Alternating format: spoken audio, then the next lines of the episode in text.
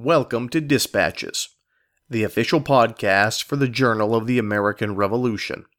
The Journal of the American Revolution publishes weekly online at www.allthingsliberty.com. For the latest in research, reviews, and commentaries, America's most important history is available free of charge at the Journal of the American Revolution.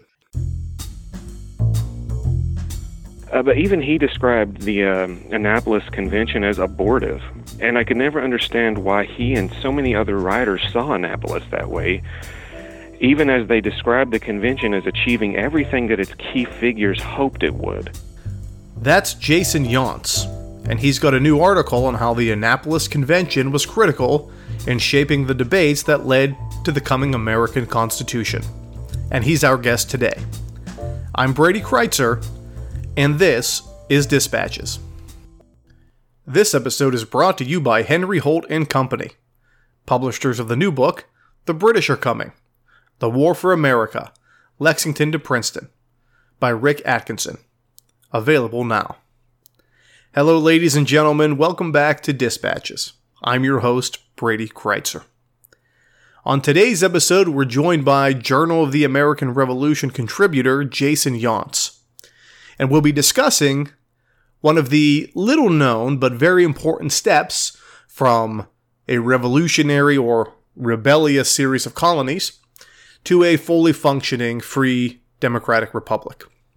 And that will be the Annapolis Convention. We have a collective amnesia, I think it's safe to say, in this country uh, that sort of falls between Yorktown and the Constitution. It's about a six year gap uh, where we pretend that things were just sort of finding their way, uh, but not really a problem. And when we have a constitution, that's when the ball really gets rolling. Of course, we know on this show that's not true. Uh, the Constitution was the product of many years of trial and error and debates, ranging from things like the rights of states to economic policy, specifically for today's episode, tariff policy. And the Constitution was a way of ironing those details out. And truth be told, we're still ironing out a lot of those details uh, in our Constitution. Uh, but as Jason Yonce will join us today and talk about the Annapolis Convention, uh, I think you'll see uh, a much uh, clear under clear picture emerge of, of what that process looked like. The Annapolis Convention will involve most of the states and some of the biggest names in revolutionary and the early national America. Uh, names we all recognize, names that you'll hear and will give you pause, and you'll ask yourself, well, why don't I know more about this? Go to the Journal of the American Revolution website, allthingsliberty.com, find Jason's article it's a great read, very thorough, especially if you're interested in the economics of early America. Uh, and you'll see exactly what this debate looked like. Really, it's a first rate article, and he was a first rate guest. So without further ado, sit back, relax, and enjoy our interview with Jason Yonce. Jason Yonce, thank you for joining us. Thank you for having me on. Tell us about your background. Well, I grew up in uh, western North Carolina near Andrews, near the uh, Georgia, Tennessee, North Carolina line. And um, without getting too much into my work life, I moved to San Diego about five years ago and wanted to get back to history, which was one of my first loves.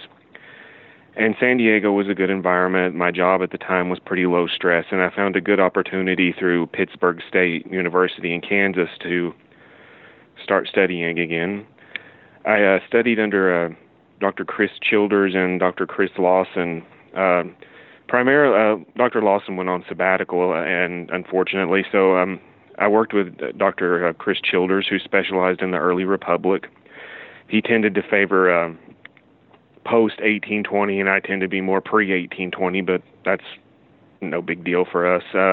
I wrote my thesis on constitutional history and three of the uh, key framers who we tended to forget about nowadays. And after graduating, I really didn't want to stop uh, working in history. So last year I had to move back to the East Coast. I'm living in the DC area now, and I found JAR and contacted Don, and we I sent my first uh, essay at the time, which was on the standing Navy question, and that's where I'm at now. What first drew your interest into this topic? Well, the conventions that occurred before the Philadelphia Convention, um, they tend to get mentioned in passing, but they don't really get their uh, very good attention. And there's a with Annapolis in particular, there's a strange disconnection among certain historians when discussing it. The uh, I'd say of all the uh, historians who've ever crossed the topic of the Annapolis Convention, Forrest McDonald probably did the most thorough job, as he did with many things. Uh, but even he described the um, Annapolis Convention as abortive. And I could never understand why he and so many other writers saw Annapolis that way, even as they described the convention as achieving everything that its key figures hoped it would. Um, McDonald was more willing than other historians of his stripe to identify the sort of Machiavellian nature of some of the, what the founders did in these conventions, and particularly Hamilton, whom McDonald admired. And I think there was a certain distaste for acknowledging that sometimes the politics weren't squeaky clean at the time, and as they are in any period but in in some ways, acknowledging the importance and success of Annapolis requires one to kind of be willing to accept that. I think. In the early part of the uh, history of the United States, we see America governed under the Articles of Confederation. By 1786, what were some of the major problems emerging with that document? The uh, key issue, I, th- I think, with the Articles government wasn't so much the form of government, and there are a number of historians, including some I cited, who thought the Confederation government was just fine as it was. But the problem was, in my opinion, that you had some bad faith actors who exploited some of its weaknesses. The tariff issue, while fairly minimal and confined to certain geographic areas, pointed to this pro- larger problem states were simply not cooperating with one another or working with any unity of effort when it came to commercial or security issues. Um, several had their own currencies, and as I stated, so many of them placed tariffs on their own tariffs on one another. Some had their own export taxes. But um, to say that there was a problem of getting unanimity among the states uh, misses and even sort of worse point in some ways in that they couldn't even muster a quorum half the time to get business done. As I mentioned in the essay, it took weeks to ratify the Treaty of Paris because of this. Uh, each state was dealing with its own with foreign governments in its own way and uh, dealing with external and internal threats in its own way. And the rest of Europe was acutely aware of this fact. Uh, the British very much so. And of all the signer, uh, signers of the Treaty of Paris, we were the only one without a standing navy at the time, and we were very vulnerable to Spain and especially Britain, and some who some very important Brits at the time were had their eyes on sort of pushing America toward a reconciliation or even just flat out reconquering when the time was right. And some might argue the incentives weren't there for Britain, but nevertheless, there was a great amount of chatter, some of which I described in the article. And maybe even more importantly, there were still British on North American soil after the treaty. Uh, when dealing with Britain or Spain, um, we could bluster as much as we wanted, but the truth is we had nothing in the way of a navy and much of an army to back any of those claims up with force. Tariffs are a big issue in today's world for a number of reasons. Why was the issue of tariffs so contentious in 1786? In some ways, um, I think the tariffs, the tariff issue here was symbolic. Uh, in many places, it was a real problem. Uh, but in some ways, for the Annapolis Convention, it was a pretense for greater plans of Hamilton's uh, the states had uh, very different and varying duties and imposts, and they were willing at times to use those against their own neighbors, their the other states. Uh, one example we'll talk about a little bit later, I think. um, you had competing interests even within state legislatures that fell along the typical lines of the interior agrarians and the coastal merchants. And depending on who got the upper hand, you would see tariffs on uh, produce, luxury items, alcohol, and whatever the state wanted to protect its producers against. Rarely did these ever escalate into major conflicts, but when political fortunes changed within states, as they did frequently, uh, I think I'll talk about Rhode Island a little bit later, the tariffs would change as well, and it became just a, it became an unmanageable mess in some ways when dealing with trade within the new country, and certainly when considering trade with uh, foreign nations that still had a stake in North America. How did the Annapolis Convention originally come about? I think to tell that story, we have to go back to 1785, just the year before. I've mentioned uh, some of the problems that kept people like Madison and Hamilton awake at night. And in some ways, just as this is, might, might be a little tangential, but we tend to ignore just how radical the idea of a convention in the presence of a functioning, or at least with a Confederation Congress, a hypothetically functioning, legitimate legislature is. And I would encourage someone to think about the idea of someone calling a convention of the states today the way the founders did in this particular case. Conventions at this time had their own systems of rules, their own vocabulary, and the procedures by which they operated there had to be agreed upon rules. The states dele- the state delegates had to operate within their own commissions, and the scope of the convention had to be settled beforehand. So, getting back to 1785, you had the first. There were others, but the first one that tends to get mentioned is the Mount Vernon Conference, uh, just here in Alexandria.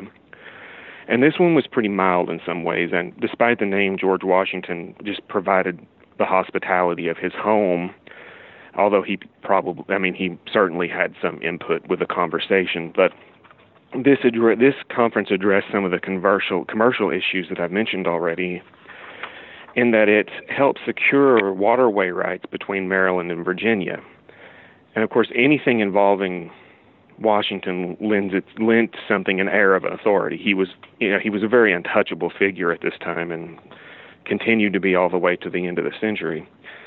Madison and Edmund Randolph were there, and uh, three delegates from Maryland, including uh, Daniel St. Thomas Jenifer, who was wealthy tobacco planter, landowner, and he later went on to represent Maryland at the Constitutional Convention. Long story short, the conference was pretty amiable. It was very successful, and life moved on. Madison, on the other hand, saw the opportunity, and most certainly Hamilton did as well. And but Madison has more of the, I guess, recorded opinion that we actually know of that, hey, if this uh, convention worked so well, maybe we need to consider doing this again since we can't seem to get much resolved at the national level. And it's, I think it's important in some ways to note that uh, Madison was not ready to pursue the changes to the scale that Hamilton was. Uh, Madison's writings uh, show him as being afraid of pushing things a little too quickly, but he was willing to use conventions as a way of getting the country to where he thought it should be and where the others at the convention thought it should be. There are some big names featured in your article, names that everybody would recognize. Who were the major players in this debate, and where did they side on the arguments?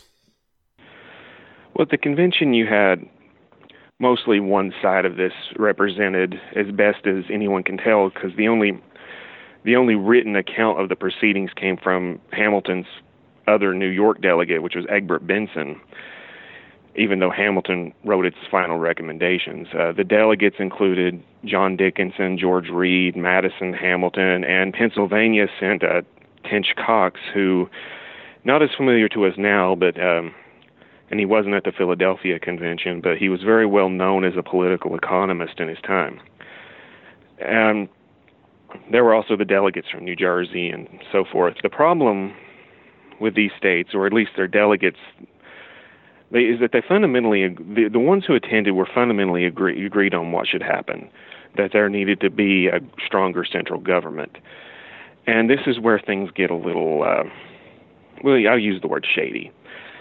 Um, by any even by any definition, the Annapolis Convention had no quorum for business. Um, I think in the essay, I, I probably made it sound as if the other states just weren't interested or just couldn't afford to send delegates, and in some cases they, that was probably true, especially in New Hampshire. But the the thing is, is that you had delegates who were on their way to the convention as it started. Uh, certainly, Massachusetts had delegates. I think Francis Dana was one of them that was heading to Annapolis when all of this was happening. Uh, McDonald, I think, pushed the narrative that Hamilton just rammed the convention through with the people that were present. And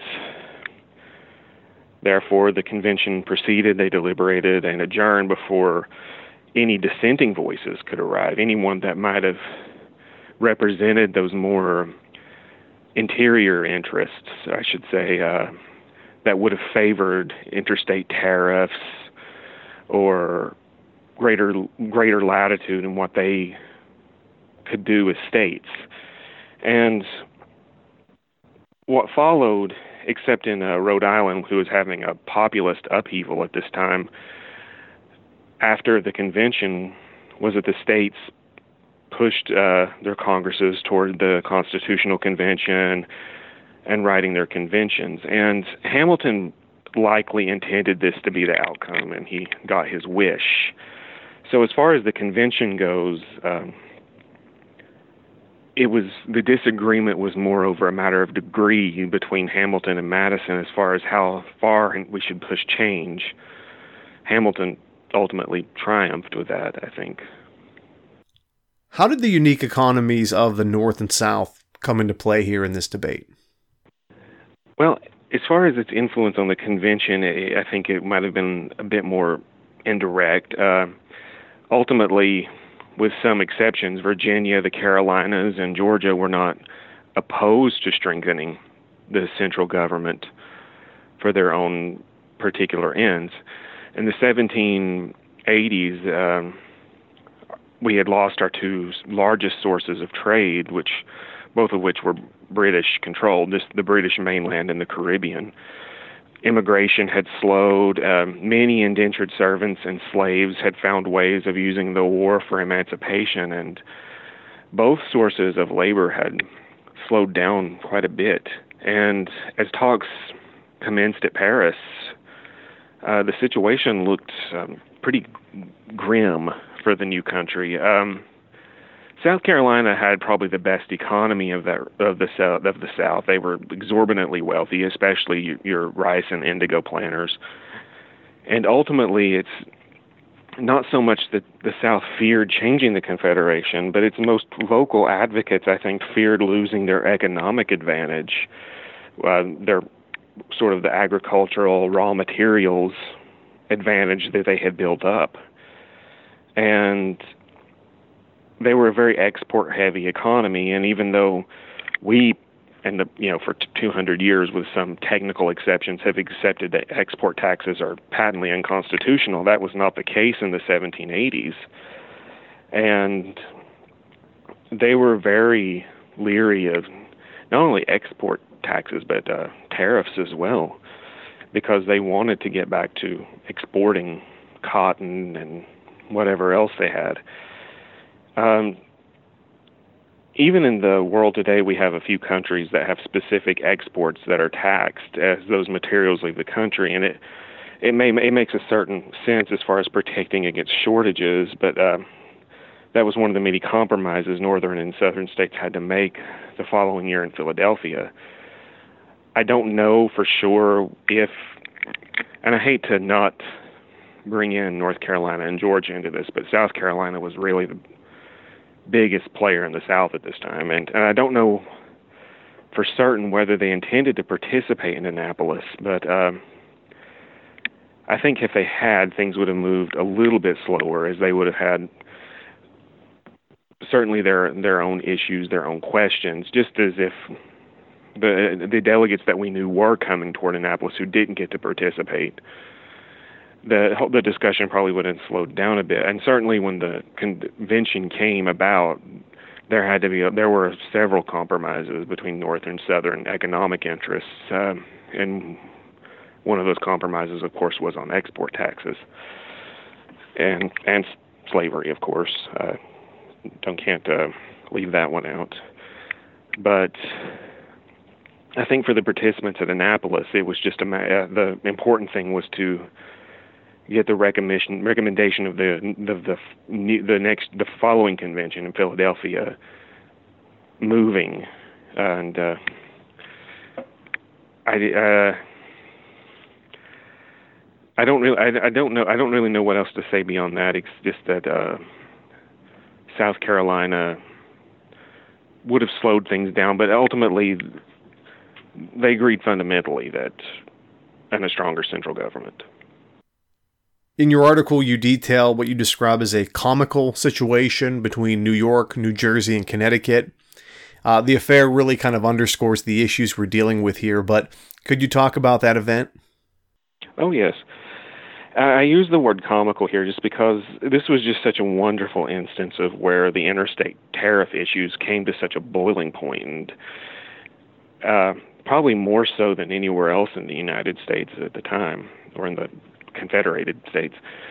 And both New York and New Jersey, their legislatures at the time were dominated by agrarian interests from their interior, and this tended to split. Uh, and we, I know we talked sort of about northern and north and south economies, this same split, but even within these states in the north, you had um, similar divisions between uh, raw material exporters and produce exporters and your more traders, bankers, and so forth on the coast.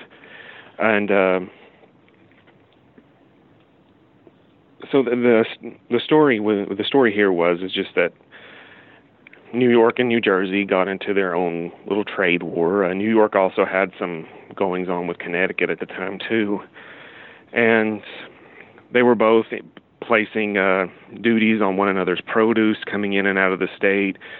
New Jersey decided they'd had enough. They started taxing uh, the Sandy Hook Lighthouse, which New York basically borrowed from the state, and it just it turned into this terrible back and forth. And I forget which uh, who it was in my article or the essay actually, where that finally convinced them, okay, you need to stop this. Uh, not only do you have uh, American Indians on your border who are going to attack you, but you also had um, British Quebec relatively close too, and you still. And not only did you have um, British military forces there, but you had tens of thousands of uh, displaced American loyalists, or British loyalists rather, who left and went to British Quebec at the time. So, of course, in the absence of any real standing army, uh, the three states were sort of whipped in line and said, uh, you know, you, you need to, if something happens, you need to be able to work in concert. And when you get to Annapolis, uh, Connecticut is, as far as I can remember, is not represented, but uh, New Jersey was certainly. And New Jersey gave their delegates to that convention the greatest amount of latitude to make changes um, than any of the other states did. How did British newspapers view and influence these debates? Because they were pretty involved in the process as onlookers. There were. Uh, I mean, there even before the war, there had been the share of uh, American-friendly Brits, although they didn't necessarily want to carry the arguments against the Parliament quite as far as we did. But uh, after the war, and as this uh, these trade wars started kind of coming about between 1783 and 1787, um, you had some newspapers and commentators who were making some just eh, very extreme anti-American rhetoric. Uh, at the time, we had a few of our founders in Europe working as something sort of akin to ambassadors or diplomats. Uh, Jefferson and Franklin were out there. I think Jay and Adams might have been. And naturally, they had their finger on the pulse of what was going on in Europe, and they were writing frequently with uh, Jefferson, Madison, and people back in the U.S. at the time. Or the, and it's not so much that any of these people cared what the British thought about them, but uh, what alarmed them were the claims that when it came to trade, Americans couldn't be uh, couldn't be traded with in good faith, uh, especially when they were so divided and so economically vulnerable. And uh, you did, uh, I think I might have alluded to this earlier. I mean, you did have some key. I don't know how key they were, but military figures and so forth discussing, you know, hey, I mean, they're they're looking pretty bad. I think we might be able to push for a reconciliation or whatever. And this, there there was there was no like uh, no secret as far as what the uh, many of the British were thinking, and they were. I think I published one particularly forceful example of the rhetoric they were using to maybe dissuade traders from considering going to Amer- to America for anything. And at the time, you still had a lot of British goods still in uh, America at the time too, and that and that had depressed America's own economy as well. And they were they were you had quite a few who were looking for an opportunity at regaining what they had lost. What do you think should be the legacy of the Annapolis Convention? What should the average American know about it? Well, I don't think it should be counted as a failure at all. Uh, Annapolis clearly achieved its goals, whether they were stated or unstated. Um, it plays neatly into the progressive histories that kind of want to overplay the economics and the wealth of the key figures. And certainly, uh, I think Charles Beard mentioned the Annapolis Convention, which ex- I mean, completely, as, as far as he was concerned, validated his ideas about the founding. And, but when you look past the tariff issue, which that's not to say dismiss it entirely, but when you put the convention in its full context, you can sort of see the emergency that some of the participants at Annapolis thought the country was facing, and just the unwillingness of the collective states to make any unity of effort toward preventing what could have occurred. Uh, not only with Britain, but also with Spain. And that doesn't resolve the issue of whether or not it was right for such a small number of people to take it upon themselves to put a new government in motion. And I don't think that it should. I think that discussion should be ongoing. But uh,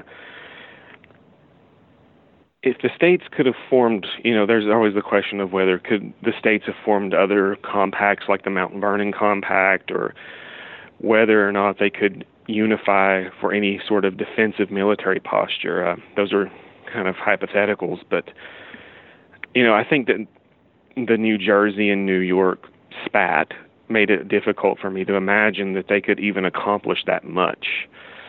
And the fallout from the later Constitutional Convention, I think, amplified these questions. And for what it's worth, I believe, just as Forrest McDonald did, that there were more than a handful of instances where some of the most significant questions were settled in less than savory method, with less than savory methods. And I was actually, uh, before I was writing, or somewhere around the same time I was writing this, I was thinking about writing an essay sort of on the secret conversations that uh, occurred not only here but in Philadelphia during the convention, and and McDonald writes about some of those as well. And but the problem I have, and I guess getting towards the question of legacy, is how people some some people will um, use this as a sort of a test of something's legitimacy, uh, the, the legitimacy of the founding of the new country, and I think that that is not. A, I, I don't tend to think of that as a very productive debate. It's, it reminds me a lot of debates that went on uh, after Brown v. Board of Education was uh, that decision was handed down at the Supreme Court about the 14th Amendment and whether or not it was legally ratified. It, it's certainly an interesting discussion, but as far as its pr- practical value for determining legitimacy, uh, not only is it questionable and debatable, but I, I don't think that it has very much practical value. So, as far as looking back at Annapolis goes, um, how or how Annapolis went, one should look at it as certainly an achievement toward what ultimately became the new Constitution and the new country. How it got there is certainly left open to interpretation, but the overall legacy should be one that it was what we needed and was very successful. Jason Yonce, thank you for joining us. Thank you for having me on. The music played in this episode included works by Kevin MacLeod and the Sturbridge Colonial Militia. Any unauthorized reproduction or use of this podcast, without the express written permission of the Journal of the American Revolution, is strictly prohibited. For everyone here at Dispatches, I'm Brady Crytzer saying so long.